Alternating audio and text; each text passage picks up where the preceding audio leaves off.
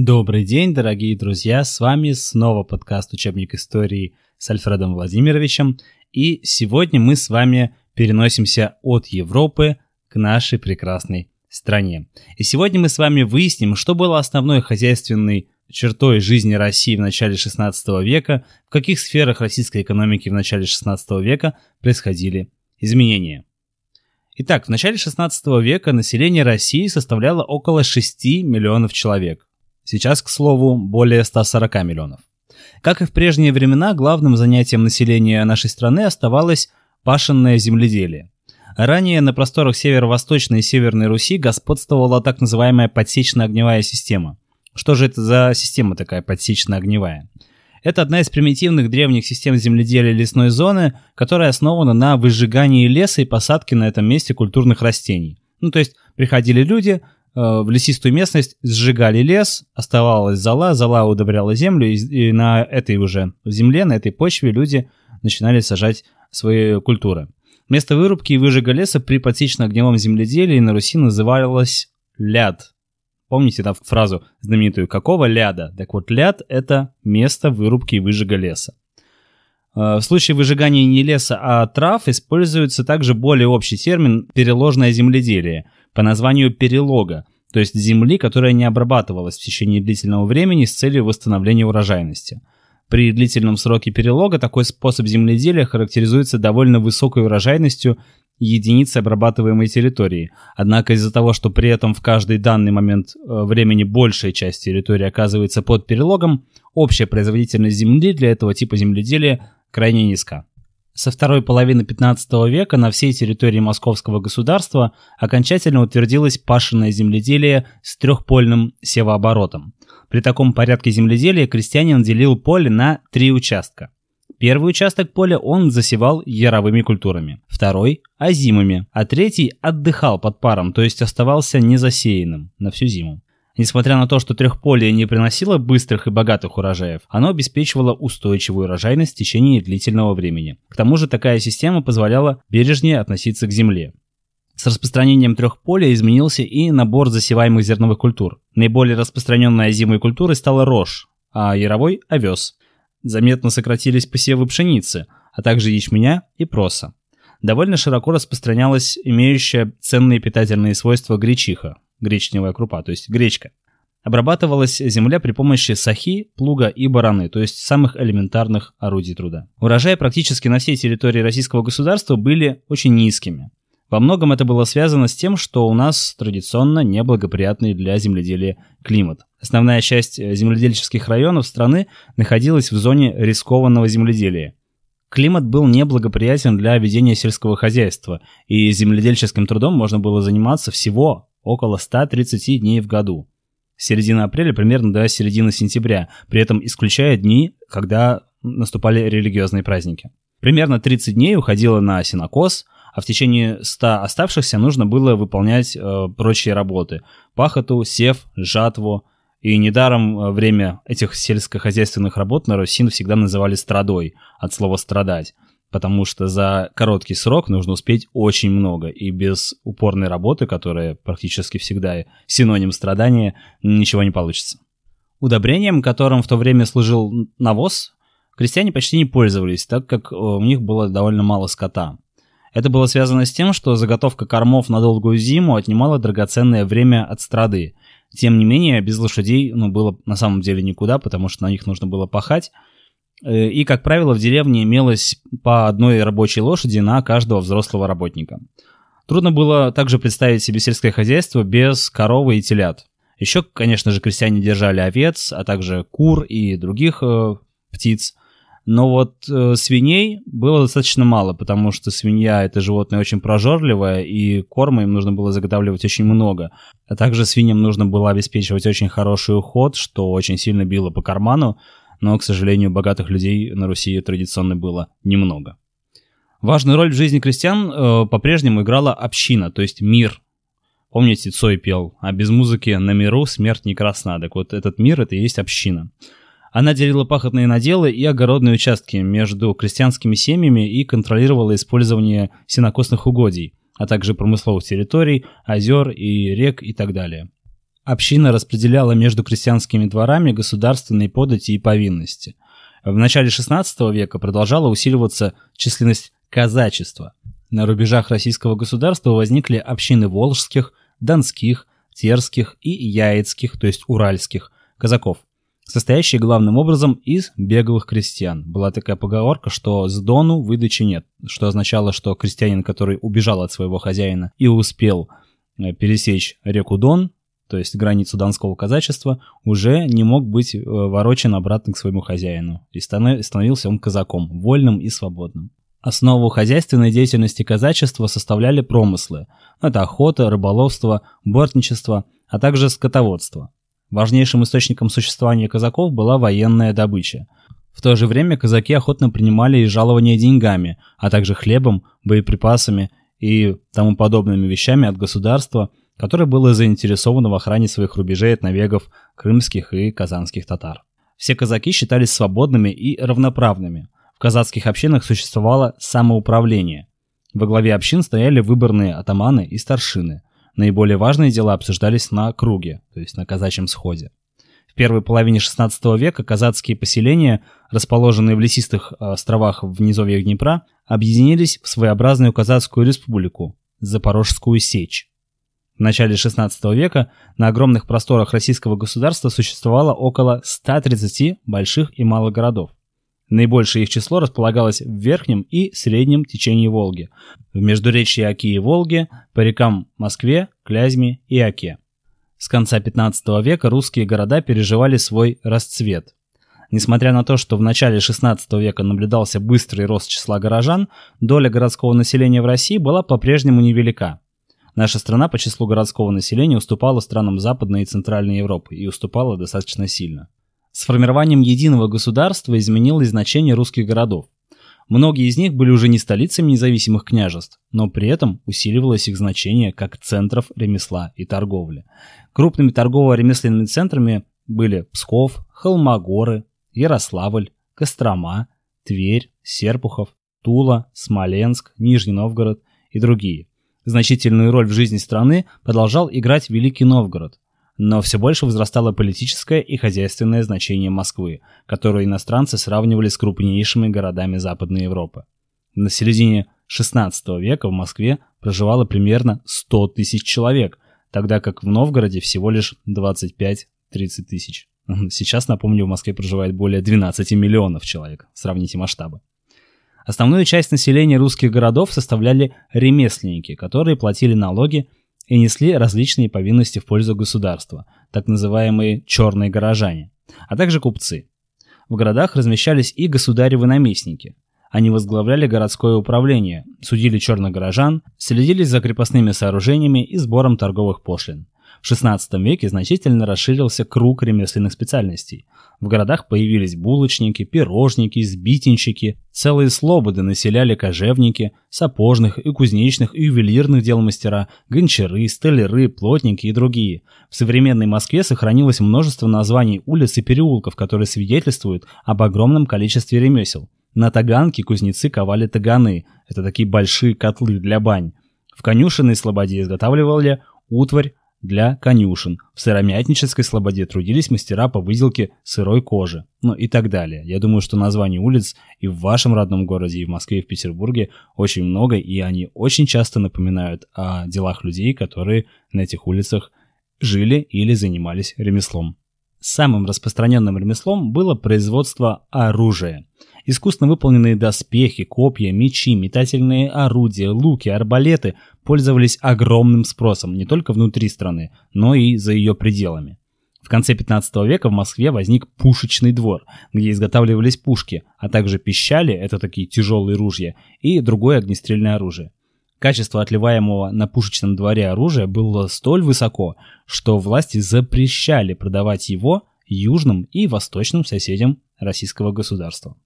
Избавление от владычества Золотой Орды и формирование единого российского государства способствовали укреплению также его экономики, друзья. Исчезли внутренние границы и многочисленные таможенные посты, на которых нужно было платить пошлину при перемещении из одного региона в другой. Это способствовало, конечно же, росту чего? Торговли. Появилось множество городских и деревенских рынков, Они назывались торги или торжки. Название города Торжок – прямое тому доказательство. На них местные ремесленники продавали свои изделия, а крестьяне могли продать овощи, мясо, рыбу и прочие предметы своего э, хозяйства. Укреплению хозяйственных связей между отдельными областями государства способствовали, конечно же, наши любимые ярмарки. Они организовывались, как правило, один раз в год около крупных торговых центров или монастырей. Важнейшим товаром на этих ярмарках был хлеб. Торговали также медом, солью, скотом, мясом, рыбой и другими продуктами сельского хозяйства. Кроме того, в большом количестве на рынок привозили товары, произведенные ремесленниками посуду, обувь, нарядные ткани и многое-многое другое. На западном же направлении Россия вела торговлю с Польшей, Ливонским орденом, городами Ганзейского союза, Литовским княжеством, а на южном и восточном направлениях с татарскими ханствами, Кавказом, Османской империей, со Средней Азией. В 1553 году в Белом море появились английские купцы. Между Россией и Англией завязались тесные торговые связи. В 1556 году Российский государь предоставил английским купцам право беспошлинной торговли по всей стране. В 1584 году в устье Северной Двины, рядом с Михаило-Архангельским монастырем, была построена деревянная крепость с прилегавшим к ней поселком и пристанью Новохолмогоры. В 1613 году этот город получил название Архангельск. Это был первый крупный морской порт российского государства, через который шла оживленная торговля с Англией и другими странами Западной Европы. Из России в Европу вывозили кожу и зерно, сало и поташ, пеньку и меха, мясо и икру, полотно и щетину, смолу и деготь, воск и рогожи и многое-многое другое. Из Европы в Россию везли сукно и металлы, порох и оружие, жемчуг и драгоценные камни, пряности и благовония, вина и краски, бумагу и кружево и многое другое. Рост торговых связей между различными территориями страны, а также расширение внешней торговли требовали изменений в области денежного обращения. До конца 15-го, начала 16 веков на Руси существовала система с двумя основными денежными единицами. Это был новгородский и московский рубль. Рост товарооборота требовал еще больше денег, но в стране был очень мал запас драгоценных металлов, из которых эти деньги чеканились. В городах появилось большое количество фальшивомонетчиков.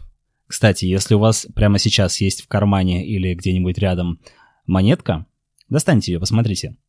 Вы увидите, что на ребре этой монетки, ну то есть на самой-самой узкой части, находятся засечки. Этих засечек очень много, и они располагаются по всей окружности этой монетки. Вы, наверное, не раз думали, зачем они нужны, а на самом деле Исаак Ньютон, помните, был такой великий ученый, которому, по легенде, упало на голову яблоко, ну и потом физика завертелась, три закона и так далее. Так вот, он работал еще на английском королевском монетном дворе, в то время, когда еще деньги производились из драгоценных металлов, и, соответственно, фальшивомонетчики расцветали и богатели. Так вот, в чем было дело?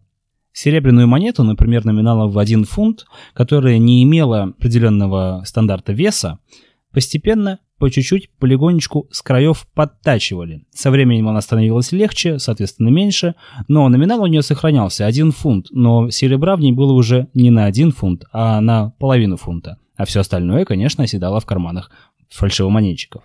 И власти Англии озаботились вопросом, как же это предотвратить, на что Исаак Ньютон предложил сделать на ребре монеты, то есть на самой узкой части, на грани, которая находится между аверсом и реверсом, засечки, которые бы показывали, подтачивалась монета или нет. В таком случае подточенную монету изымали, а хозяина монеты наказывали. Именно за счет этих простых решений, простых насечек на монете, Исаак Ньютон придумал, как бороться с фальшивомонетчиками. Вот такой интересный факт про великого ученого. И хотя виновных в изготовлении фальшивых денег жестоко преследовали, им отрубали руки, лили э, в горло расплавленное олово. Ничего не помогало. В 1535-1538 годах в России была проведена денежная реформа, в результате которой хождение всех старых монет было запрещено. Вводилась единая для всей страны денежная единица – московский рубль. Появилась также монета, равная одной сотой рубля, с изображением всадника и копья который он в руках держит. И эта монета получила название «Копейка». Ну а всадник, вы сами знаете, Георгий Победоносец, который поражает змея. В 1534 году в Москве был основан первый в России казенный монетный двор, на котором чеканились монеты для всей страны. Россия в XVI веке оставалась все еще земледельческой страной. Серьезные изменения в основном касались ремесла и торговли. На территории российского государства начинал формироваться внутренний рынок. И мы прошли первую часть нашего подкаста, и нет времени лучше для того, чтобы я рассказал вам о том, что отныне у нашего подкаста есть свой Инстаграм. Он называется History Learncast. Вы можете его найти по этому названию. Также вы можете вбить в поиск э, название нашего подкаста «Учебник истории». Ну и, конечно, ссылочку я обязательно оставлю в описании к этому выпуску. Подписывайтесь обязательно, там уже очень интересно. А теперь мы с вами сравним, как же формировались единые государства в Европе и в России, и посмотрим, насколько наша страна была в этом смысле уникальной. Одной из главных предпосылок формирования единых государств в Западной Европе стало развитие рыночных отношений. Открытие новых морских торговых путей между континентами привело к значительному росту производства во всех странах Западной Европы. В Европе появились новые отрасли хозяйства. Одним из ведущих производств стало кораблестроение. Ну, вы помните, куда Петр I поехал учиться строить корабли, да? Быстро развивалось городское ремесленное производство, которое стало главным источником товаров для продажи на рынке. Создавая основные материальные богатства, европейские города были заинтересованы в обмене товарами. Им была необходима поддержка и защита со стороны государства. Таким образом, в Западной Европе города становились одной из главных сил, которая нуждалась в объединении страны. Важную роль в процессе формирования единых государств в Западной Европе играло дворянство. Феодалы, а особенно средние и мелкие – были заинтересованы в сильной центральной власти, которая помогла бы им подавлять крестьянские выступления. Все больше крестьян выкупали свои повинности у феодалов и становились свободными. Натуральное же хозяйство в связи с развитием городов и торговли переставало быть основой экономики западноевропейских стран. В России же предпосылки объединения княжеств и земель в единое государство были иными. Главным фактором формирования единого государства стала совместная борьба русских земель за национальное освобождение. От кого бы вы думали? Конечно, от ордынской зависимости. Расширение территории страны вело к росту земельных владений великого князя и его окружения, что заставляло их искать способы закрепления крестьян на земле. Поэтому, в отличие от Западной Европы, в России образование единого государства происходило при полном господстве натурального хозяйства и отсутствии тесных хозяйственных связей между различными районами страны. Формирование единых государств в Западной Европе привело к расширению их функций. С конца 15 века в Западной Европе роль государства во всех сферах жизни общества значительно выросла. Это было уже новое государство, которое отличалось по форме от прежних. Вводилась новая система управления, формировалось большое влиятельное чиновничье сословие, которое руководило государством от имени монарха. В ряде государств вводились новые виды налогов, а часто и исключительное право на продажу из жизненно важных для населения продуктов, ну, например, соли. Таким образом, доходы государства росли.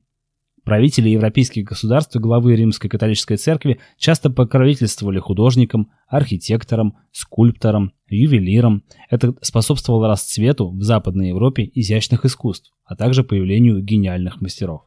В России же к концу правления Ивана III безграничная власть великого князя и государя всея Руси распространилась на огромные просторы большинства русских земель. С принятием в 1497 году первого общерусского свода законов судебника оформилось законодательство единой страны. Государство не просто активно вмешивалось во все сферы общества, но и определяло их развитие. Иван III не пожелал принять королевский титул, который предлагал ему император Священной Римской империи Фридрих III. Объясняя причину отказа, Иван Васильевич сказал «Мы Божьей милостью государи на своей земле изначала, от первых своих прародителей – а доставление имеем от Бога, как наши прародители, так и мы. А доставление как прежде ни от кого не хотели, так и теперь не хотим. В международных документах той поры Иван III и его сын Василий III именовались государями и самодержцами. Иван III сделал гербом своего государства двуглавого орла, символ Византийской империи. Новый герб свидетельствовал не только о силе монаршей власти – но и об объединении под скипетром Рюриковичей огромного многонационального государства, которое способно именоваться империей. В XVI веке во многих государствах Западной Европы начал формироваться абсолютизм, то есть неограниченная власть монарха. Основной идеей абсолютизма было то, что правитель государства считался помазанником Божьим, а значит был независим от любых посредников, прежде которые стояли между ним и Богом, будь то Папа Римский или император Священной Римской империи. Правители издавали единые для всей страны законы и с помощью чиновников следили за их исполнением. Постепенно абсолютные монархи перестали согласовывать взимание налогов с парламентами и городскими советами, а многие законы, принятые в прежние времена, были отменены. Европейский абсолютизм и российское самодержавие имели, конечно же, общие черты. Зарождались элементы сословного представительства, велика была роль церкви в делах государства, усиливалась роль монархов в экономической сфере. Тем не менее, у российского самодержавия и западноевропейского абсолютизма были и различия – Главное различие состоит в том, что по сравнению с Западной Европой, где абсолютизм возник в условиях отмирания натурального хозяйства, в России самодержавие начало формироваться в момент складывания крепостного права. Это вело к большой самостоятельности великого князя и усиливало его власть. Иван III, следуя византийскому принципу «что угодно императору, то имеет силу закона», провозгласил «мы вольны жаловать своих холопов, но вольны их и казнить». Холопами же в России той поры считались все, кто стоял по своему положению ниже великого князя и государя всея Руси. В Западной Европе над монархами долгое время существовал контроль со стороны Папы Римского, который от имени Бога волен был давать оценку тем или иным действиям правителей. В русском государстве церковь еще со времен борьбы за преодоление зависимости от власти Орды выступала одним из столпов власти великого князя и государя всея Руси. В Западной Европе высокая плотность населения и отсутствие свободных территорий вели к тому, что противоречия между сословиями ощущались острее. В России же, где при Иване III размеры территории выросли в пять раз, противоречия между различными слоями населения ощущались не так остро. Это не только затрудняло объединение сословий против центральной власти, но и усиливало роль государства. В итоге, в отличие от стран Западной Европы, в России утверждалась система государственного подданства. Она предполагала отсутствие любых закрепленных в законе прав и привилегий сословий.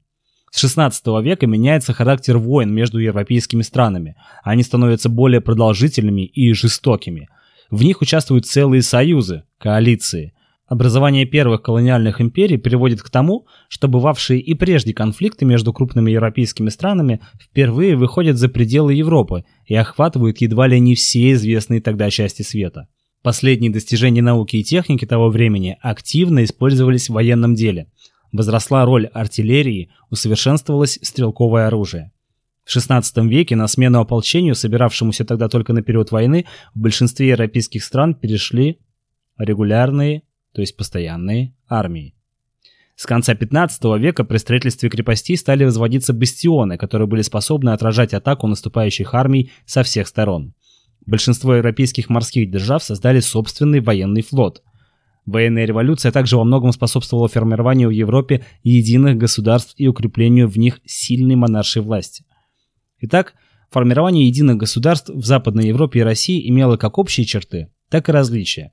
Одновременно с созданием единых государств в Западной Европе и России шел процесс укрепления абсолютной монархической власти – в России происходило постепенное формирование самодержавия, национальной форме абсолютизма, при которой монархическая власть не была ограничена выборным представительным органом и опиралась лишь на приближенных великого князя, которые образовывали аппарат управления единым государством. Подтверждение этому мы можем найти в записках о Москве немецкого дипломата и историка Гербенштейна.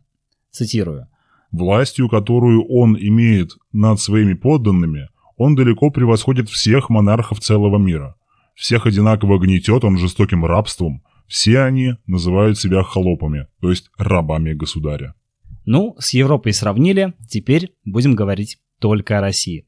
И говорить мы будем о российском государстве в первой трети XVI века. К 1503 году Иван III добился выдающихся успехов.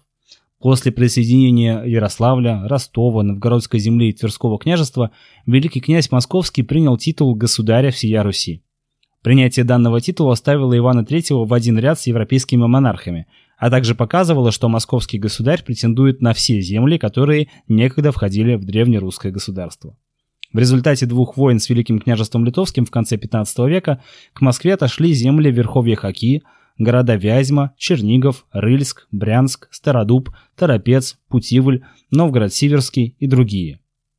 В 1503 году на церковном соборе Иван III предложил у митрополита и у всех владык и у всех монастырей села поимати, то есть изымать, а взамен обеспечить их из своей казны деньгами и хлебом.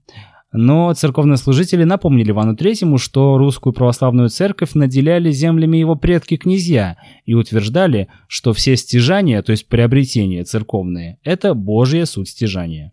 Иван III был женат дважды. После смерти первой супруги Иван Васильевич женился на представительнице византийской династии палеологов Софии, от брака с которой родились Василий и Юрий. Первоначально Иван III завещал престол своему внуку Дмитрию, однако затем Дмитрий и его мать Елена попали в опалу и были отправлены в заточение. Но ну, вы помните, как это бывает, насильно пострижены в монахини и до свидания во строк. Наследником престола великого князя и государя всея Руси был объявлен Василий. Осенью 1504 года уже больной государь составил завещание.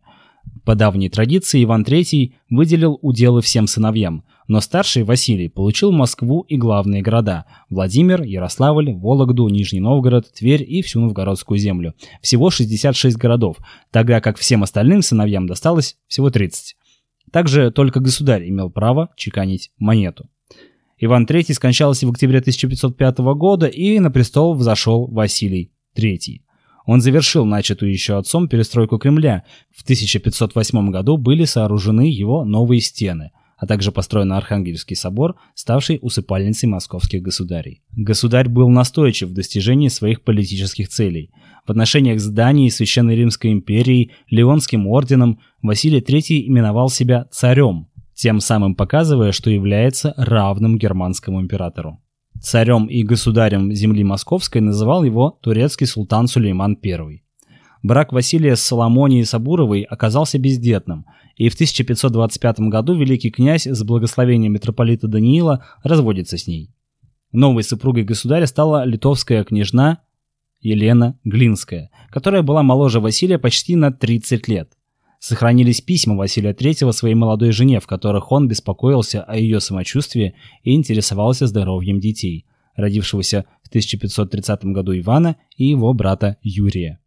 Василию Третьему предстояло завершить начатое отцом дело собирания земель вокруг Москвы. В Пскове уже давно находились князья из руки московского государя, однако Псковская земля сохранила признаки самоуправления, она имела свои органы власти и заключала договоры с соседями. В 1509 году разгорелся конфликт между псковичами и наместником московского государя князем Иваном Репнёй-Оболенским. Василий III повелел псковским посадникам и купеческим старостам прибыть в Москву. В январе 1510 года они явились ко двору московского государя, где по приказу Василия III были арестованы. Московский диак Третьяк Долматов прибыл в Псков и объявил волю Василия III – «Вечу не быти». Власть в Пскове и пригородах Пскова передается московским наместникам. Вече согласилась, потому что Москва всегда была покровительницей Пскова в его борьбе с Новгородом и другими противниками. Прибывший в город Василий III приказывал выслать в московские земли 300 семейств псковских бояр, а также купцов и землевладельцев. Их земли и дворы были отданы новым помещикам, купцам из других городов и пищальникам из Новгорода. Так Псковская земля потеряла остатки самостоятельности и присоединилась к Москве. После трех походов на Литву в 1514 году войско Василия III заставило сдаться Смоленск. Город стал главными воротами российского государства и крепостью на западной границе. Последний великий князь Рязанский Иван Иванович в 1521 году был пойман по обвинению в предательских отношениях с крымским ханом и посажен в тюрьму. Его владения перешли Василию III. Затем Василий Иванович присоединил к своим владениям выморочные уделы братьев Семена Калужского и Дмитрия Углицкого и двоюродного брата Федора Володского. В 1523 году по подозрению в измене в темницу был посажен вассал Василия III князь Новгород-Северский Василий Шемячич, земли которого также были присоединены к Москве. Однако собирание земель еще не означало подлинного государственного единства. Предстояло провести централизацию – то есть установить единую систему управления страной. общее законодательство, административное деление государства, создать, наконец, общее войско. Система управления единым государством начала складываться еще при Иване III. Во главе государства стоял великий князь и государь всея Руси. Только он имел право издавать законы и вести переговоры с иностранными государствами, а также объявлять войну, заключать мир и чеканить монету. Из представителей самых знатных родов состояла Боярская дума, в которой государь заседал и с которой он советовался. Численный состав ее был очень небольшим, всего 5-10 знатных бояр и столько же окольничьих. Думцы обсуждали важнейшие вопросы жизни страны. Думными дворянами становились представители менее родовитых, но пользовавшихся доверием великого князя фамилий.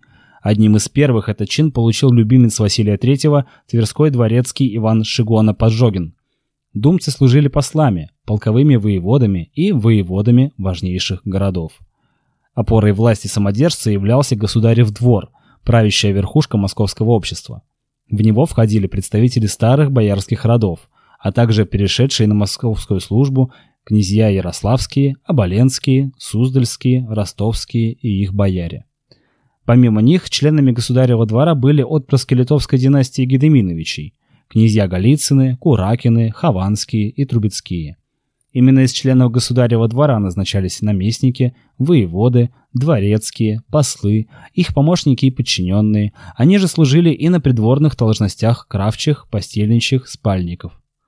Менее знатные слуги великого государя несли охрану дворца, участвовали в придворных церемониях, а также составляли свиту при его выездах, входили в государев полк, основную часть московского войска. Казна ведала сбором государевых налогов и архивом. Учреждения дворцы Большой, Новгородский, Тверской, Калужский управляли личным хозяйством великого князя, принадлежавшими ему дворцовыми землями и бывшими независимыми княжествами. К XVI веку на основе дворцов возникли специальные центральные органы управления – приказы. При дворцах и казне служили опытные чиновники, дьяки и подьячие, которые вели государственную документацию – посольские, разрядные, песцовые и прочие книги. Дворецкие творили суд, занимались обменом и межеванием, то есть определением границ. Они же контролировали деятельность глав новых территориальных единиц, уездов которые делились в свою очередь на станы и волости. На смену системе княжеских дружин пришла единая армия, дворянское поместное ополчение, которое создано на основе раздачи поместий.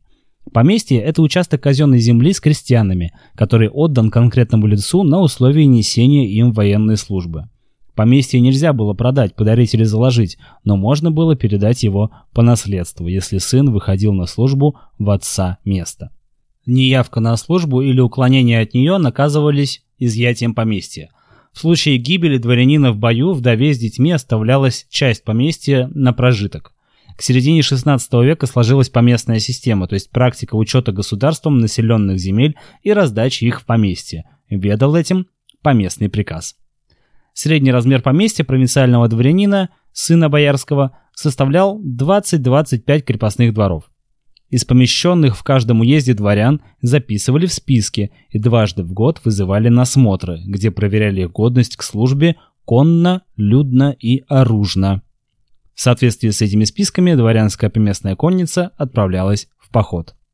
При Иване III и Василии III складывается общегосударственная система связи – Ямская гоньба.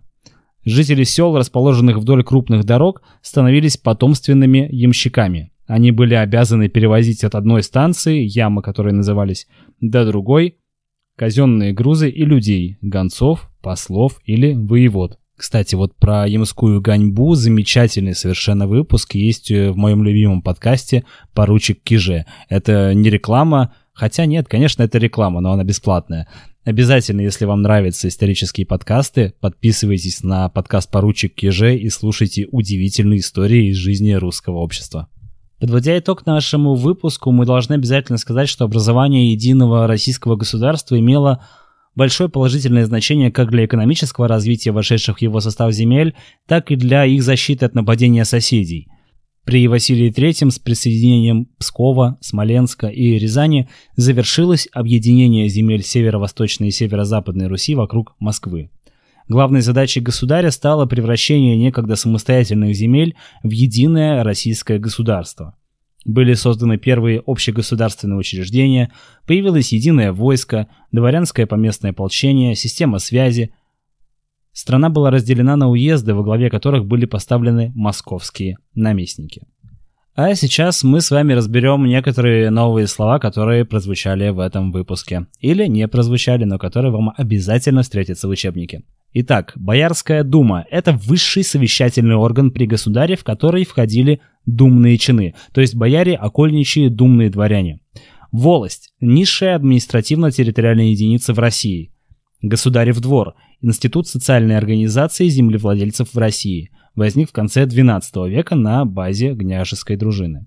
Дворяне. В удельный период это служилые люди, князи и бояры, заменившие дружинников, а в условиях единого российского государства это привилегированное служилое сословие, получавшее на период службы поместье от государя. Дети боярские – это провинциальные дворяне, несшие обязательную службу и получавшие за нее поместье от великого князя. Кормление. Система содержания должностных лиц за счет местного населения, предоставлявшего им на время службы корм в денежном или натуральном виде. Наместник. Это должностное лицо, которое великий князь ставил во главе уезда. Он ведал судом, взимал штрафы и судебные пошлины в пользу государства. Приказы. Это органы Центрального управления в России в XVI веке и в начале XVIII. Посольский, поместный, земский, челобитный, казенный и другие. Это аналог современных министерств. И они имели преимущественно судебную функцию, некоторые из них контролировали конкретные территории.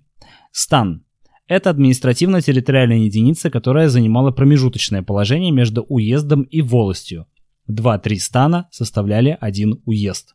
А вот уезд – это крупнейшая территориальная единица в объединенном российском государстве, созданная при Василии III. В свою очередь она делилась на станы и волости. Уезд – это примерно как современная область.